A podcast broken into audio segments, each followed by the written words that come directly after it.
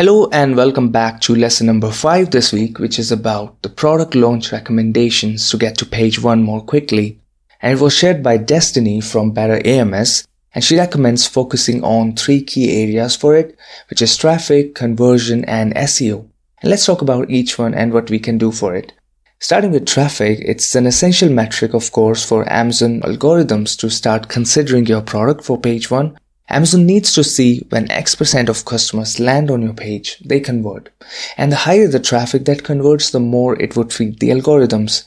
And to increase the traffic, we have the sponsored ads uh, on Amazon and the traffic is high purchase intent as well, since people are usually searching to buy. But we know that Amazon PPC can be pay to play and in some categories CPC can be very high so if the placements are too expensive to drive that high volume, you can actually look for an external traffic source which can be cheaper. It might have a lesser conversion comparatively, but at the same time, the cheaper traffic, the, the lower CPCs offset that, and you are ultimately getting more number of visitors coming onto the detail page.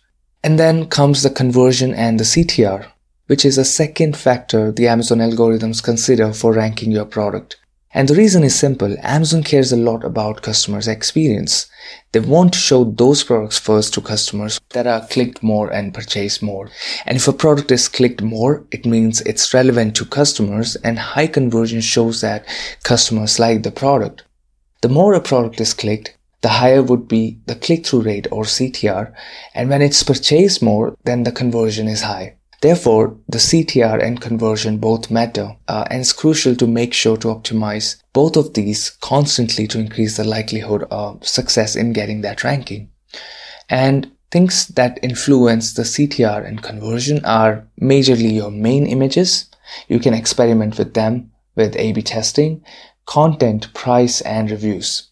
And then comes the third important ranking factor, which is the SEO so Amazon SEO is definitely the first indicator of where the product should be showing up within search.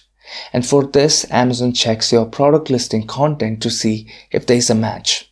So you need to be making sure that your listing content contains highest converting and highest traffic potential keywords in order to send a positive signal to Amazon for ranking. If those keywords are not available in the listing, even the advertising might not get those many impressions because Amazon is not able to find any relevancy for that keyword in your listing. And for keywords, you can use Search Query Dashboard, which provides first party data based on the search volume you can start. But later on, based on how your keywords perform, you can, you can make some adjustments as well. And you can add those keywords in the title, bullet points, and description where you see fit, and also make sure to add them in the search terms at the back of the listing. Those were some good recommendations. Coming up next is Amazon's internal profit and loss tool.